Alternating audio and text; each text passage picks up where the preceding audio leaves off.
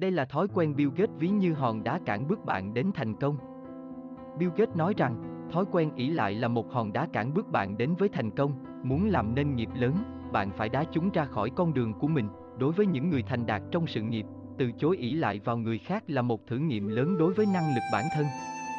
Điều đó có nghĩa là không thể dựa dẫm vào người khác, bởi vì như vậy là đã giao phó vận mệnh của mình vào tay người khác, mất đi quyền tự chủ trong công việc, có một số người mỗi khi gặp phải chuyện gì.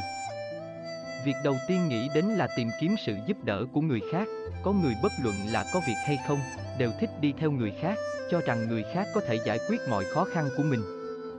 Trong cuộc sống, những người như vậy ở đâu cũng có.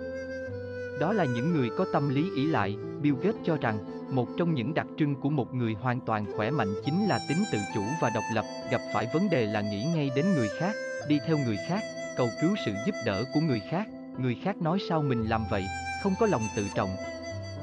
Không dám tin tưởng vào bản thân, không dám làm theo chủ trương của mình, không dám tự mình quyết định, ở nhà thì ỷ lại bố mẹ, ở bên ngoài ỷ lại đồng sự, ỷ lại cấp trên, không dám tự mình sáng tạo, không dám thể hiện mình, sợ phải độc lập, những hành vi trên đều chứng tỏ rằng bạn chưa chín chắn, nhân cách của bạn không kiện toàn, bạn chỉ là một bán sinh vật với một cơ thể và tâm lý lười nhác, được đặt tên là sự ỷ lại. Tâm lý ỷ lại bắt nguồn từ tâm lý lười nhác lúc nhỏ, bố mẹ làm cho quá nhiều, bạn không phải độc lập hành động, từ ăn cơm, mặc quần áo đến việc hàng ngày không chịu dậy sớm, khiến người khác phải chờ, những điều này trực tiếp hình thành nên tâm lý ỷ lại và tính lười nhác ở bạn. Ngoài ra, bố mẹ dành cho quá nhiều điều thuận lợi, bạn không cần phải nỗ lực phấn đấu cũng có thể sống được. Đây là nguyên nhân chính hình thành nên tâm lý ỷ lại, không thể độc lập tự chủ, không thể phát triển toàn diện tính cách ở bạn. Bởi vậy, nếu bạn được bố mẹ làm cho quá nhiều thì không có nghĩa là họ yêu bạn mà là họ đang hại bạn. Họ khiến bạn không thể phát triển và trưởng thành toàn diện. Liệu có tổn thất nào trong cuộc đời nặng nề hơn thế? Có rất nhiều người không biết mình đang đợi chờ điều gì, nhưng họ cảm nhận được rằng sẽ có một điều gì đó xảy ra, vận may sẽ đến hoặc sẽ phát sinh những cơ hội mới, hoặc sẽ có một ai đó đến giúp họ. Như vậy trong điều kiện không có được sự giáo dục, không có sự chuẩn bị đầy đủ và không có nguồn tài chính thì họ vẫn sẽ có thể có được một sự bắt đầu và tiếp tục tiến lên phía trước. Có một số người luôn chờ đợi nguồn tài chính từ bố mình. Từ ông chú giàu có hay một người bà con xa, có người lại chờ đợi một thế lực thần bí có tên gọi là vận may, phát tài đến giúp đỡ họ.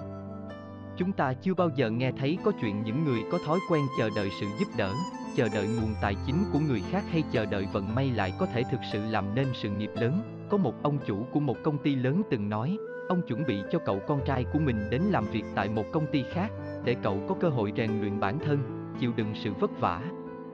Ông không muốn con trai ngay từ đầu đã làm việc tại công ty của mình bởi ông lo rằng cậu con trai sẽ chỉ biết ỷ lại, mong chờ sự giúp đỡ của ông. Những người luôn sống ỷ lại vào cha mẹ, rất ít người trong số họ có thể làm nên sự nghiệp.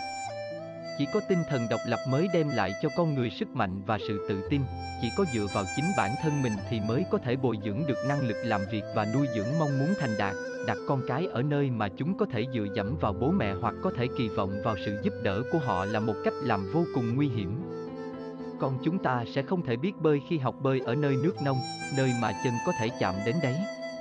Ở những nơi nước sâu, bọn trẻ sẽ học bơi nhanh hơn và tốt hơn. Khi chúng không còn đường lùi, chúng sẽ đến được bờ bên kia an toàn. Chỉ có trong tình thế không có đường lùi, chúng ta mới bộc lộ hết tiềm năng của bản thân, sức mạnh là mục tiêu của một người có chí lớn. Sức mạnh là tự phát, không phụ thuộc vào con người. Ngồi trong phòng tập thể hình chỉ để nhìn người khác luyện tập thì chúng ta không thể tăng cường sức mạnh cơ bắp của bản thân. Lớp trẻ cần độc lập hành động chứ không phải là ỷ lại.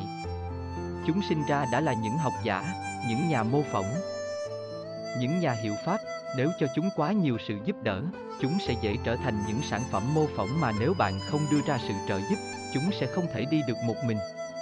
Chỉ cần bạn đồng ý là chúng sẽ mãi mãi sống dựa vào bạn, ngồi trên một chiếc ghế mềm sẽ rất dễ ngủ quên.